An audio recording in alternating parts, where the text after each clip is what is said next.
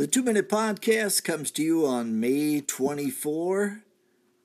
Our admonition is found in Nehemiah chapter 2. Come, let us rebuild the wall of Jerusalem, and we will no longer be in disgrace. It has been 14 years since Ezra led a group of exiles back to Jerusalem. Nehemiah, the king's cupbearer, remains at the capital in Susa, serving the king as his cupbearer. A pilgrim reports bad news concerning the city of Jerusalem. Nehemiah is brought to tears with sadness at the verbal account.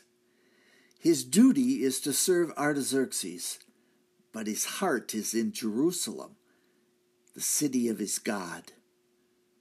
Finding the favor of the Persian ruler, Nehemiah is allowed to return home and arrives on the scene as the appropriate, appointed, and temporary governor.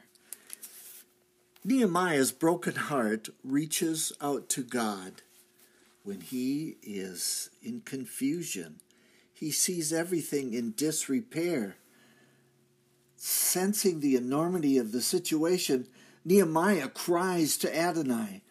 The Lord grants him faith of giant proportions, and the cupbearer's new ambition does not know the word quit.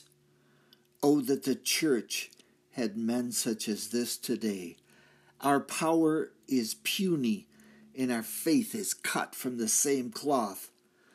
Holy Spirit, Ruach HaKodesh, baptize us with fire, for we have sins that lay about as filthy rags and worthless chaff. Let us rebuild the walls of faithfulness, love, forgiveness, and prayer. Grant us pure hearts to raise up the name of Jesus. And that's the Two Minute Podcast. I am Michael Foskey.